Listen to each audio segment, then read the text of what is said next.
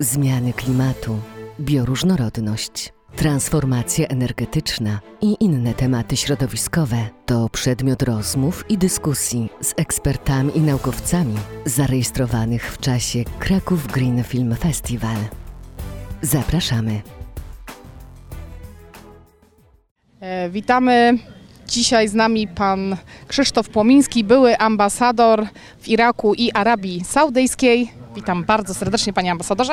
Dzień dobry, witam. Bardzo się cieszymy, że pan do nas zawitał e, i że możemy, no dzisiaj niełatwy temat, bo rozmawiamy o migracjach klimatycznych i to jest temat, który dla wielu ludzi jest tematem trudnym i dotknie wszystkich z nas, prawda? Pan em, specjalizuje się i ma wiedzę z e, regionu e, właśnie związanego z krajami arabskimi. Ja chciałabym zapytać, bo to jest bardzo zróżnicowany region. Które kraje w tej chwili zdają się być najbardziej dotknięte e, skutkami tego, co się dzieje z klimatem? Problemy klimatyczne na Bliskim Wschodzie i w północnej Afryce zaczęły się bardzo dawno, bo 8 tysięcy lat przed naszą erą, kiedy nastąpiło pustynnienie Sahary i pustynnienie Półwyspu Arabskiego. Od tego czasu zaczęły się już duże migracje, przede wszystkim ludności semickiej w kierunku tak zwanego żyznego półksiężyca, czyli dzisiejszego Iraku, Syrii i Egiptu. I ten proces następował e, stopniowo. On został przyspieszony w momencie ekspansji arabskiej już wraz z islamem, natomiast utrzymywał się tak na dobrą sprawę cały czas. Podobnie jak e, proces negatywnych zmian klimatycznych, które tam nastąpi, na, na, następowały i następują. Z tym, że ja myślę, że warto tutaj powiedzieć, że kwestia e, zmiany klimatu, tych negatywnych konsekwencji, to na Bliskim Wschodzie jest tylko jedną z plag, które tam występują. Bo mamy tutaj do, do czynienia również z konfliktami, z wojnami, ze złym zarządzaniem, z korupcją, z korupcją, z brakiem kompetencji chociażby w zarządzaniu zasobami wodnymi, mimo że w tamtym regionie są z przeszłości odległej wspaniałe przykłady, tak jak w jordańskiej Petrze, kiedy retencja wody została doprowadzona do perfekcji. I do dzisiaj specjaliści nie są w stanie zrozumieć, jak stworzono system, gdzie praktycznie rzecz biorąc każda kropla wody została e, zachowana z tych e, e, skąpych zasobów. No dzisiaj tak się składa, że krajami, gdzie jest największa presja migracyjna są kraje albo upadłe, albo przeżywające ogromne problemy wewnętrzne. I tutaj mamy na myśli Syrię przede wszystkim, zarówno migracje wewnętrzne, jak i kilka milionów uchodźców, którzy znaleźli się w Turcji, Libanie, Jordanii, w innych krajach, no również w Europie, bo przecież pamiętamy e, kryzys e, związany z napływem uchodźców e, e, przez Turcję. Mamy również te problemy e, w takich krajach jak, e, czy w takich obszarach jak północna Afryka, która jest znowu dla e, społeczeństw z rejonu Sahelu, no straszliwie biednych, poddanych rzeczywiście tej presji klimatycznej, nie mających jakichś perspektyw rozwojowych bramą do Europy i to się również będzie w dalszym ciągu e, utrzymywało. To jest również Jemen, e, gdzie no, jest ogromna presja e, migracyjna.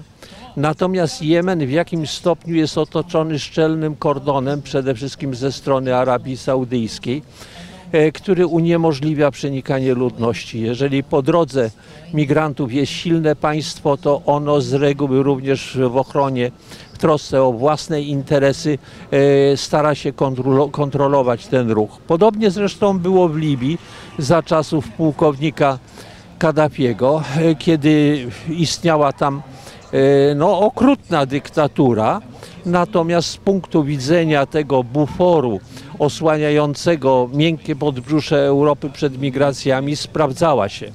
Sprawdzała się podwójnie, ponieważ z jednej strony była tą zaporą, E, ale z drugiej również Libia dawała kilka milionów miejsc dla obywateli państw czarnej Afryki, Sahelu, e, no, którzy dzięki temu po prostu mając pracę, mając w miarę solidny zarobek, e, nie musieli uciekać e, do Europy.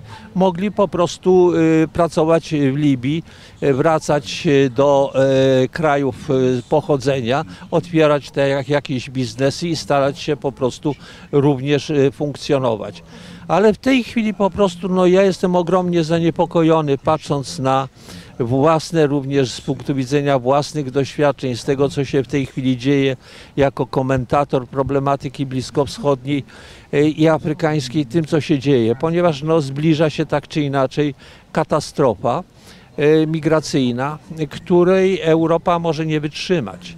Bo e, w Europie my jesteśmy w takiej sytuacji, no, że wszystkim nie pomożemy, od wszystkich się jednocześnie nie jesteśmy w stanie ani wchłonąć, ani się od nich odciąć.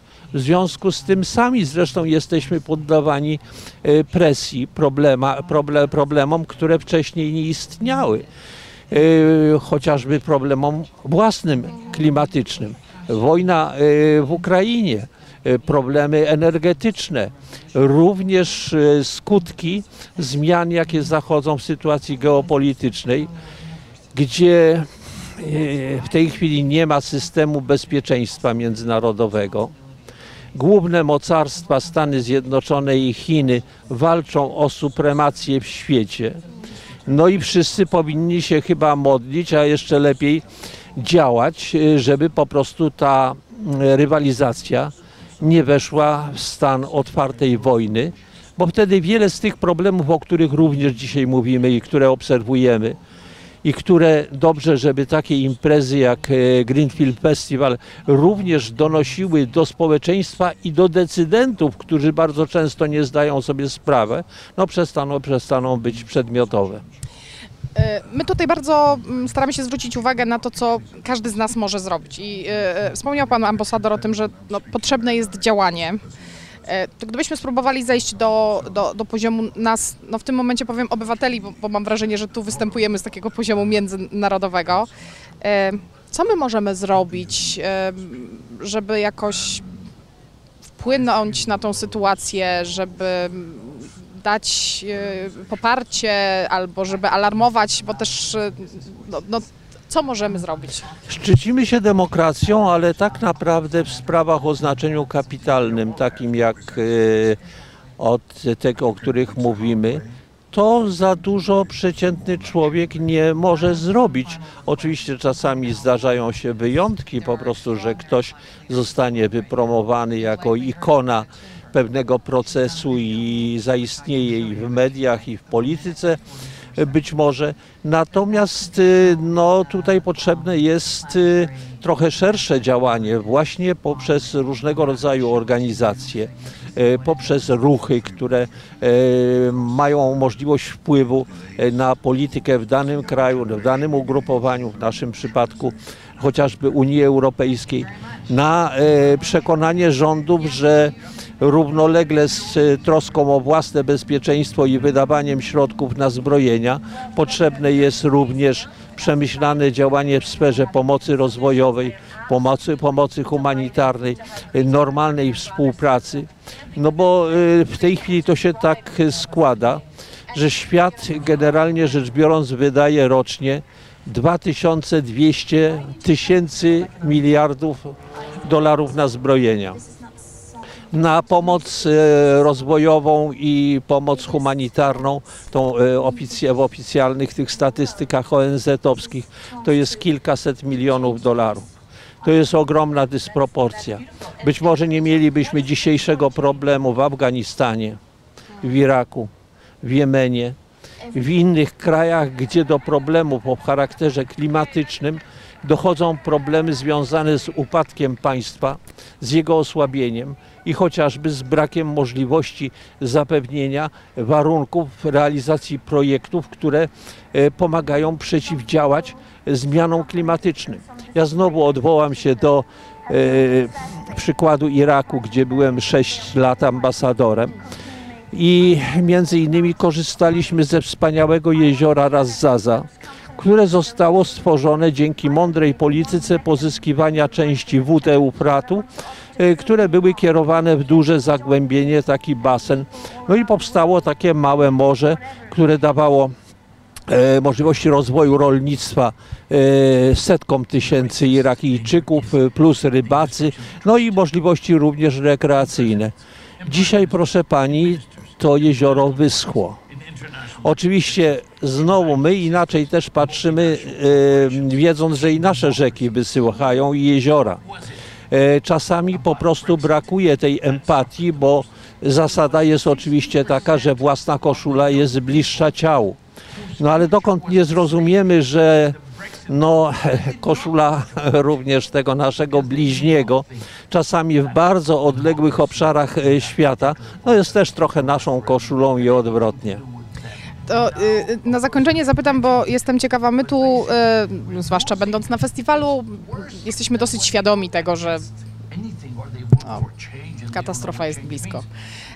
A proszę powiedzieć, jak obserwuje Pan osoby właśnie w, w tamtym regionie, czy tam mówi się y, o tym, tak jak u nas, że jest bliska ta sytuacja, w której zaczniemy mieć ten, tą, tą sytuację migracyjną?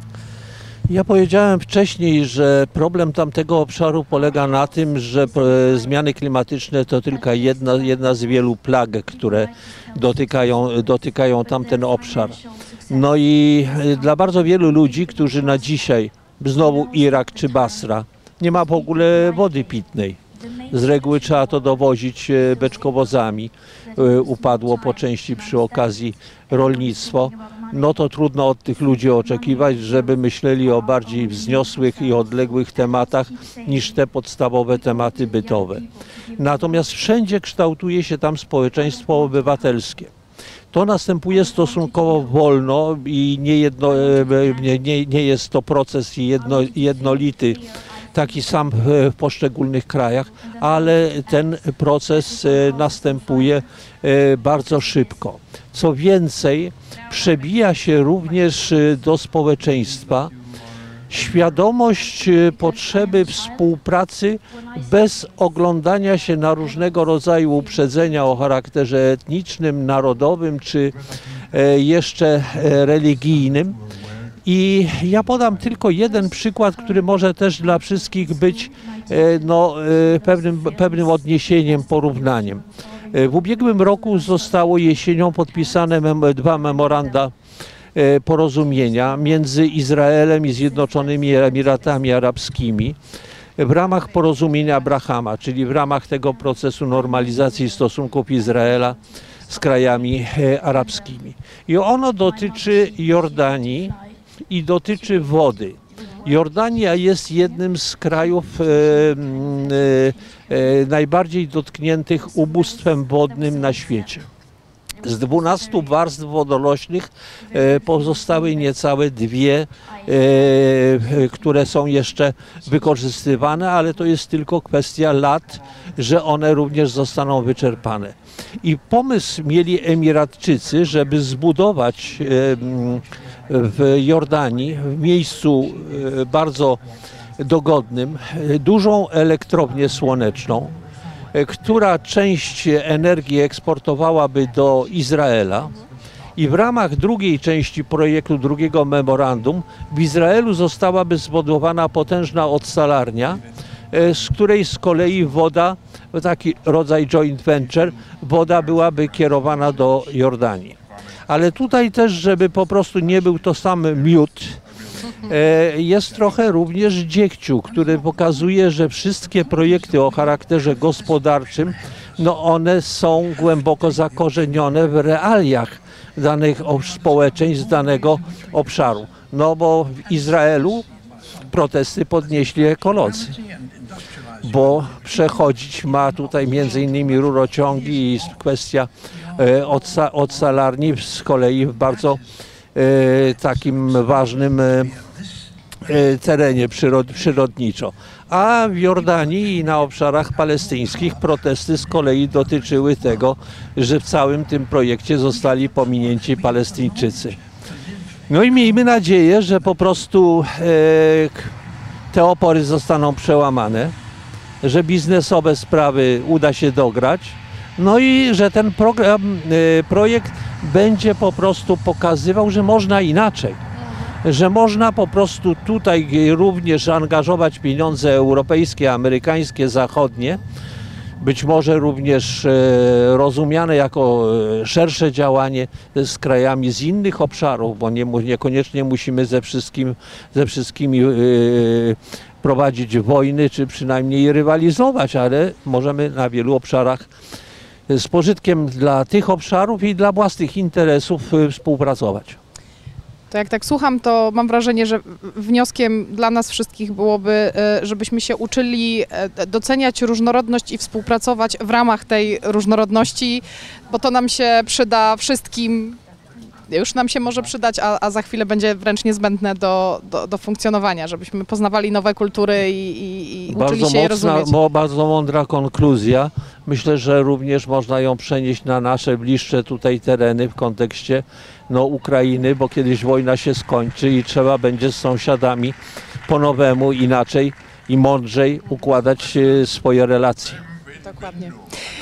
Zapytam jeszcze, bo trochę festiwalu przed nami, zanim debata wieczorna. Będzie pan ambasador miał szansę, e, mam nadzieję, coś e, może zobaczyć z naszych pokazów. Jak w ogóle wrażenia dotyczące Jeszcze festiwalu? mam coś do powiedzenia, bo tak jak zostałem zaproszony, ale e, muszę powiedzieć, że przede wszystkim bardzo podoba mi się sama idea, podoba się to, że mnóstwo ludzi tutaj przychodzi, interesuje się. No i oby przekaz e, takiego festiwalu jak najszerzej i najwyżej jednocześnie e, dotarł z pożytkiem dla nas wszystkich. Super. Bardzo serdecznie dziękuję za Także rozmowę. gratulacje serdeczne i wszystkiego dobrego. Dziękuję.